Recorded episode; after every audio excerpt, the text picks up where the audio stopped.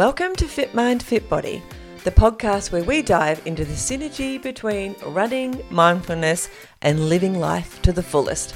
I'm your host, Michelle Frost, coming to you with an energy-packed series that's as nuts as it is inspiring. We're about to embark on a journey with some incredible individuals who've taken up the Gone Nuts 101 challenge. In fact, I think I've heard it's 103 kilometres. And that's right, it's 103 kilometres of Tasmania's breathtaking trails that will test the limits of their bodies and their minds. In this series, you'll be meeting a few of the brave souls taking on this epic adventure. We'll check in with them monthly, getting the lowdown on all their training, the ups and the downs, and all of the in-betweens. And of course, we'll wrap it all up with a post-race celebration episode, where we'll hear all the war stories and the triumphs from the finish line. So lace up your sneakers and pop in your earbuds, and let's get ready to go nuts.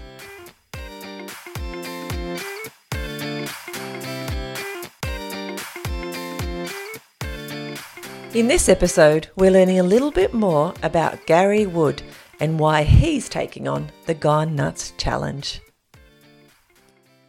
Today on the podcast, we're doing something a little different. And Garry Wood has been very kind to jump in and be the first guinea pig to introduce himself into our new plan. I'll get into it a little bit more later, but basically I'm grabbing a whole, well, probably a handful, maybe 5 to 10 people who have decided to jump into the Gone Nuts event in 2024, coming up in March 2024. And they're going to go through, jump in with us, I should say, each month and say how it's going. So today we're just going to do an introduction with Garry and get to know him a little bit more. Like, why is he even signing up to this crazy thing, let alone where's he come from, what kind of running does he already do, and why does he run in the first place? So I hope you enjoy this. Let us know how these kind of this series goes for you and whether you'd want more of this, because I think it's going to be fun. But right now we're going to introduce you to Garry, and then he's going to be back at once a month for between now and March for a 15-minute episode telling us how his training's going. And that's sort of how the format's going to go. So let's start. Garry, welcome, as I just said. Great to have you here. Thanks for having me. Where do you live for a start? Yeah, I live in sunny Ulverstone on the northwest coast. I love that. That's actually, well, I suppose you're up there near where we're going to be running. Yes, it's sort of nearly out my backyard, I guess. I love that. Tell me, I always start the podcast talking about where people have grown up. So what's your backstory, Garry? Where did you grow up? Yeah, I grew up in Latrobe, not too far down the road. And, I moved to Ulverstone about 15, 16 years ago with my wife and two girls, a daughter and a stepdaughter, and I love it here, and I love the kind of opportunities I have for trail running around here in the Dial Range, etc. Oh, it's beautiful there. I love it. Yeah. When you were at school, were you pretty sporty? Were you running? No. I was a trier, and certainly wasn't. I quickly realised that I was never going to be a great footballer or a cricketer, and sort of left sport when I left school for many years. And it wasn't until I was 40 that I actually the company I was working for got a team together for a 5-kilometre fun run. Ooh. And I thought, I'd been doing a bit of mountain bike riding, and I thought, 5 kilometres doesn't seem too bad. So I thought, why not? I'll jump in and be part of that. And my first run, I think, lasted about 200 metres, and I very quickly realised that, I've got a lot of work to do here. Running and riding are not the same. They are not the same, definitely not. They probably help each other in different ways, but, yes, I certainly had a very steep learning curve as far as running went. How sorry, what work were you doing? Just out of interest? Yeah, at the time I was working at a company, an irrigation company at Somerset. Yeah. And coincidentally, my boss, Michael Phillips, was also the organizer of the Gone Nuts event. So and I loved him. He has been such an inspiration for me. He also does a lot of really crazy stuff, adventure racing, where they cycle, run, kayak, climb ropes, do all sorts of amazing things for days on end, often with no sleep.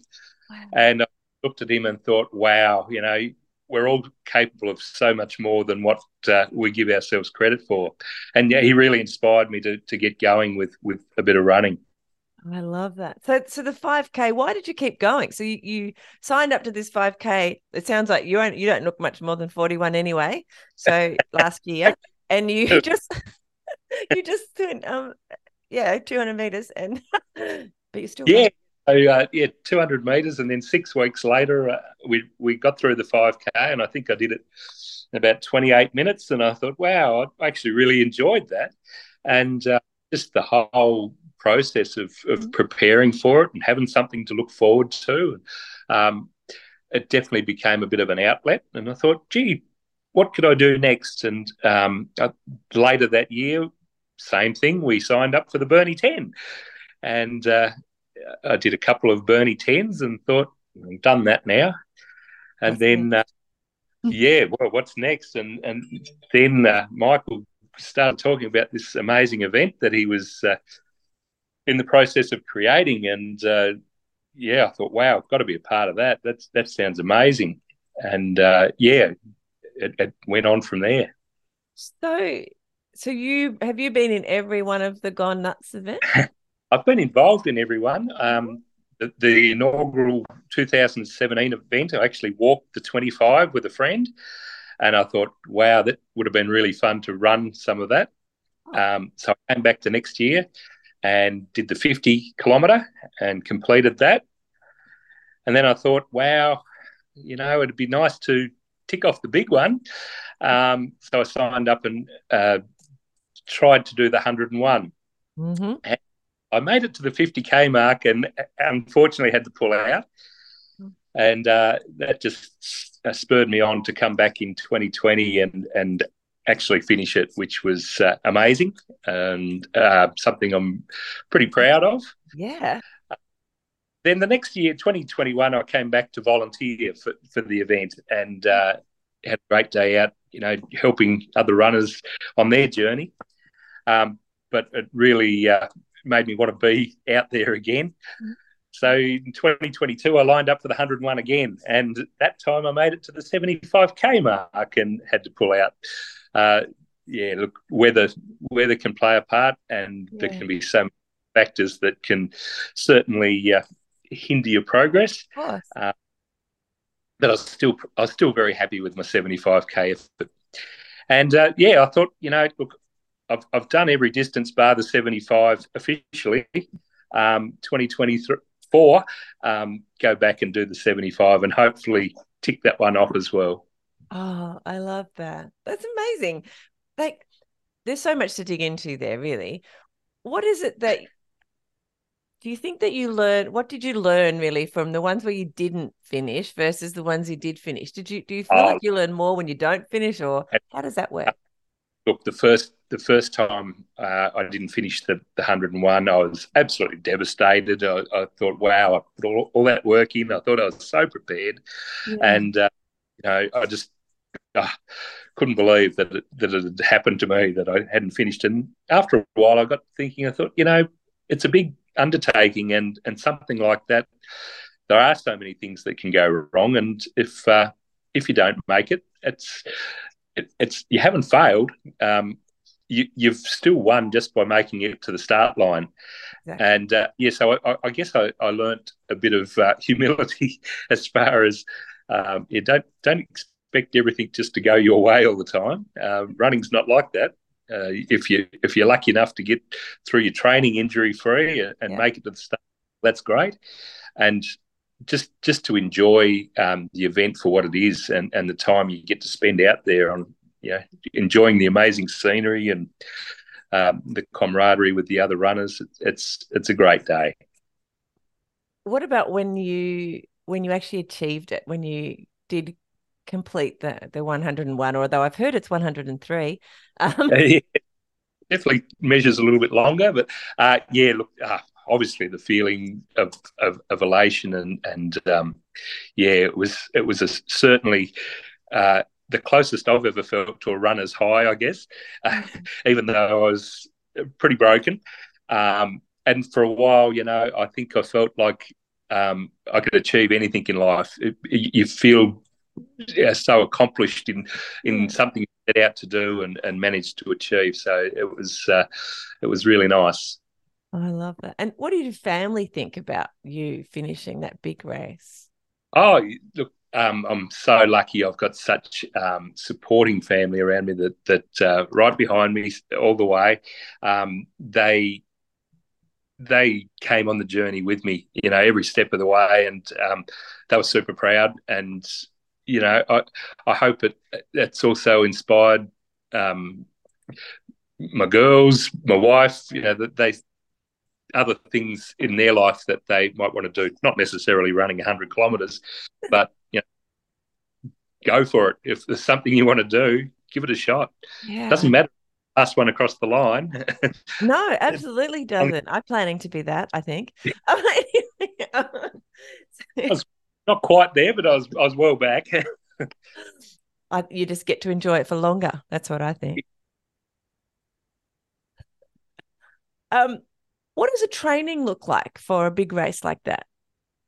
Look, I don't think anyone could have perfect preparation for something like this. I don't know, unless you were running those sorts of distances all the time.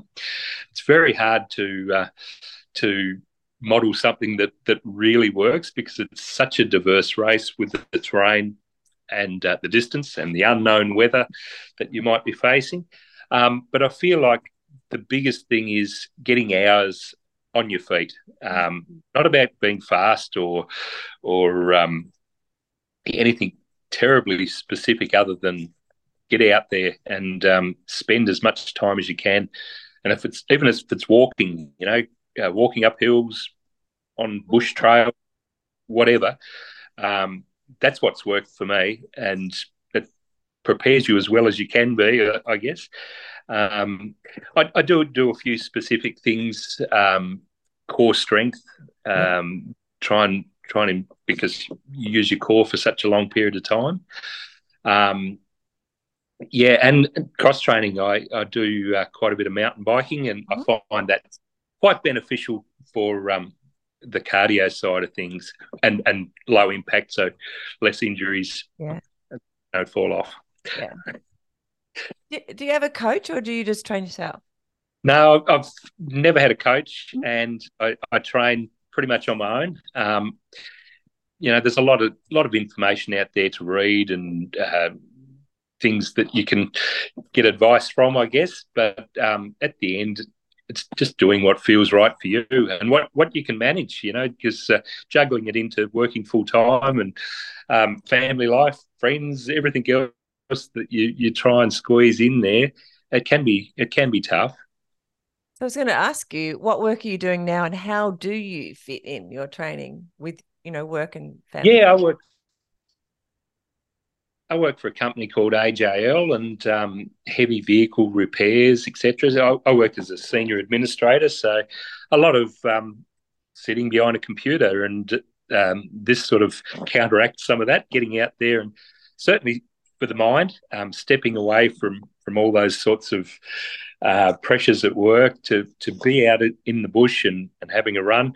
You're certainly not thinking about those sorts of things. Or I'm not. I'm thinking about where my feet are going, and yeah, usually just taking in the nature and just being in the moment. So how do you fit it in your schedule? Like, do you mostly run in the morning? Yeah. Like, how do you fit it in? How do you do that? I get early enough, so I really don't do any exercise of a morning. It's usually on the way home from work, up into the dial or one of the local running tracks, and just get out there, hour, 2 hours. As I ramp up in training, it'll be into the night, with a head torch and longer and longer runs. And then, of course, on the weekend when opportune, getting up very early and getting out, getting a good training run in and getting home to deal with everything else that the weekend entails. Yeah, of course. What do you think you're most looking forward to with this upcoming race in 2024? Well, hopefully a nice cool day. That'll be a good start. Yeah. I think for me, the different distance, having done all the other distances, this particular one, I feel like I'm going to be fresh for different parts of the race where I may have been struggling before. So I'm hoping that I might be a little stronger and be able to enjoy it even that little bit more. But look, certainly just being in the amazing part of the coastline that we're lucky enough to live on, to enjoy that scenery, some of the most picturesque tracks you can run on. Yeah. And some of that private land in the last 25 that you don't have access to at any other time. It's really special. I've got to try and get there when it's not dark. Hopefully you do, yeah. That's so funny. Is there any advice that you would give people who are thinking about, well, will I, won't I? What kind of advice would you give them? Yeah, look, I would never tell anyone not to do it. Certainly, give it a shot. Even if you fall short, you'll still have an amazing time.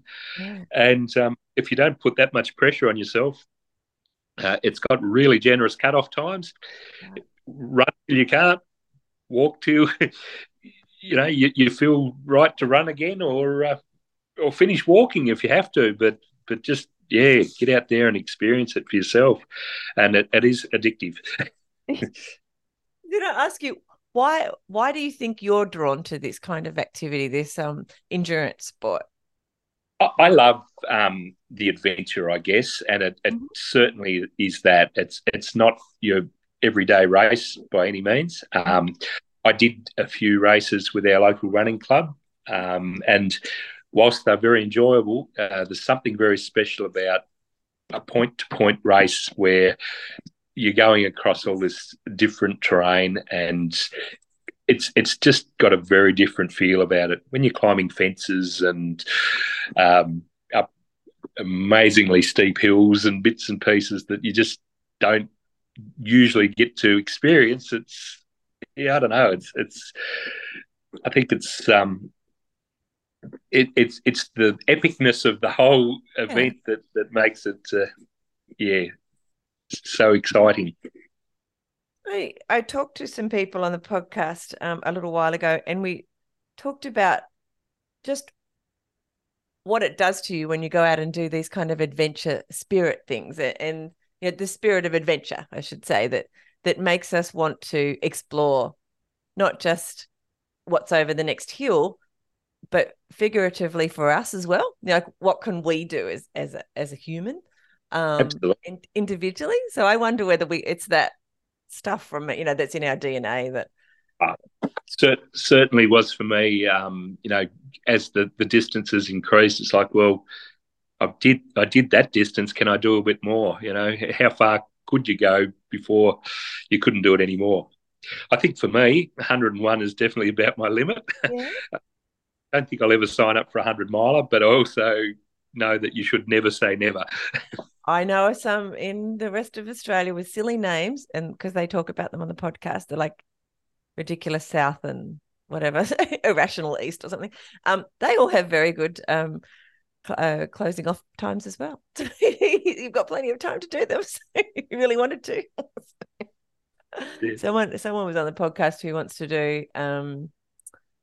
He's going to do. I think it's got the Triple Crown 200 miler next year. So that's obviously 3 of those 200 milers across the year next year. So there you go. Yeah. Maybe one day. Who knows? Never say never, as they say. Right.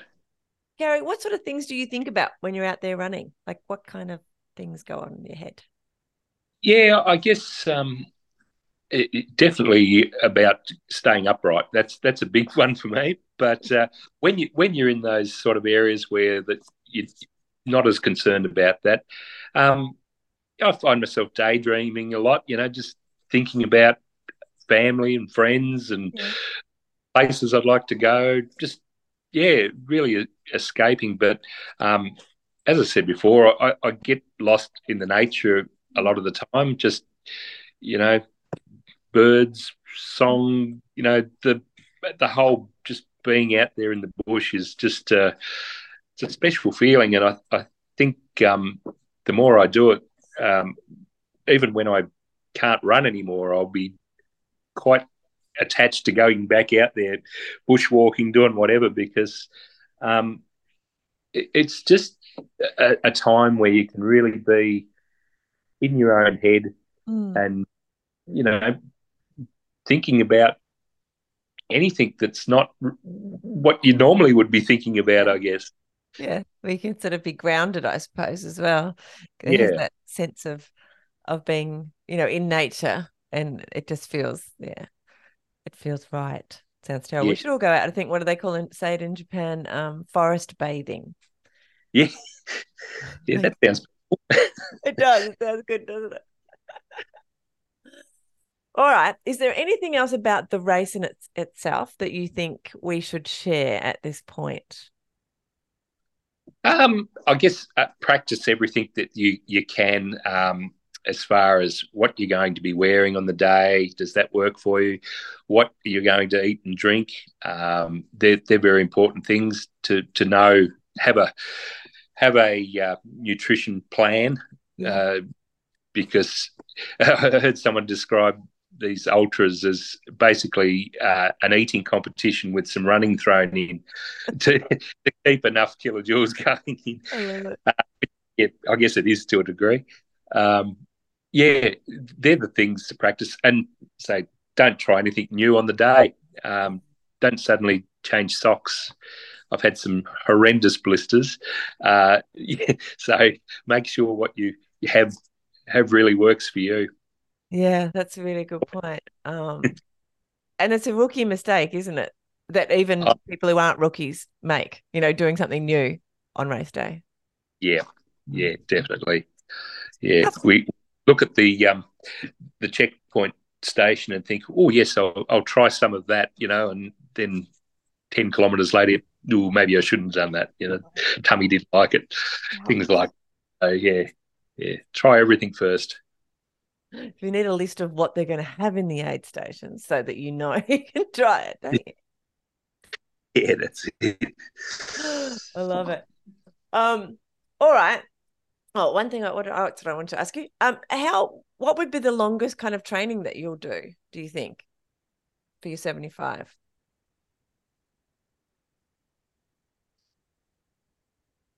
Did you hear me? I'm not sure. You're still.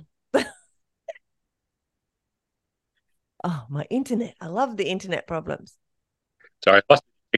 Yeah, it just it froze there for a moment. But so my question was, what's the longest training that you'll probably do for your 75, do you think? So I've worked out a bit of a plan on what I think I'll be doing. For myself, probably around the 40-kilometre mark will be my longest run. And for me, I find, because I'm quite large, I'm a bigger guy, I find anything past that I'm starting to do a bit of damage to my body. So that's probably long enough, but it's more the consistency, just to get out there regularly and cross train as well. So but yeah, around that. I think when I did the 101, the longest I did was no longer than 50. Okay. And you're doing that mostly on the trails? It sounds like you're happy playing on the trails. Yeah, definitely. Yes, I'm not a road runner. Which is really good, because you're training kind of on the similar surfaces to what you'll be running, in that you're in. Yeah, and that's, I think that's important too, because you certainly do trails on the trails. I know it's not always possible to get into the bush, but whenever you can, it's a good idea to do that if you can. Yeah, yeah. Well, I love that, and I'm really looking forward to following your journey as we make our way to March, early March. Can't remember the exact date. I should have it in front of me. Anyone who's interested, of course, in going and entering Gone Nuts themselves, just Google Gone Nuts. You'll find it really quickly. It's not exactly, there's not lots of other people out there with Gone Nuts in their website. I will put the link in the show notes also. So anybody interested in signing up to one of these events, you can do it as a team also. And as Garry just pointed out, you can do the other distances too as a solo. So there's lots of options to go and come and explore these amazing coastline of northern Tasmania. It's exciting. All right. I will be talking to you again next month, Garry. Don't jump off straight away. I'll talk to you off the recording as well. But big thank you for sharing the start of your journey. Is there anything else you wanted to talk about before we run away? I don't think so, Michelle. But, no, thank you for having me, and good luck with your training journey as well. I hope it all goes well. Me too. Crossing my fingers. Anyway, you guys are here as my accountability buddies, so thank you. Appreciate it. Get me out the door. All right. We'll be back talking to Garry next month. Let me know if you've got any feedback. And, of course, if you go and sign up for Gone Nuts, we'd love to hear that too, and how your training's going. So, again, thanks, Garry, and I will talk to you next month. And just like that, we're off to a running start. A huge thank you to our courageous runners for sharing their stories, and to you, our listeners, for joining us on this epic adventure. Remember, it's not just about the finish line, it's about the journey, the community, and the moments of clarity along the way. Keep rooting for our runners and tune in for their regular monthly check-ins to see how their training is unfolding. And if you're enjoying this series, we'd love to hear from you. Why not leave us a review and share the podcast with your friends? Let's all go a little nuts together.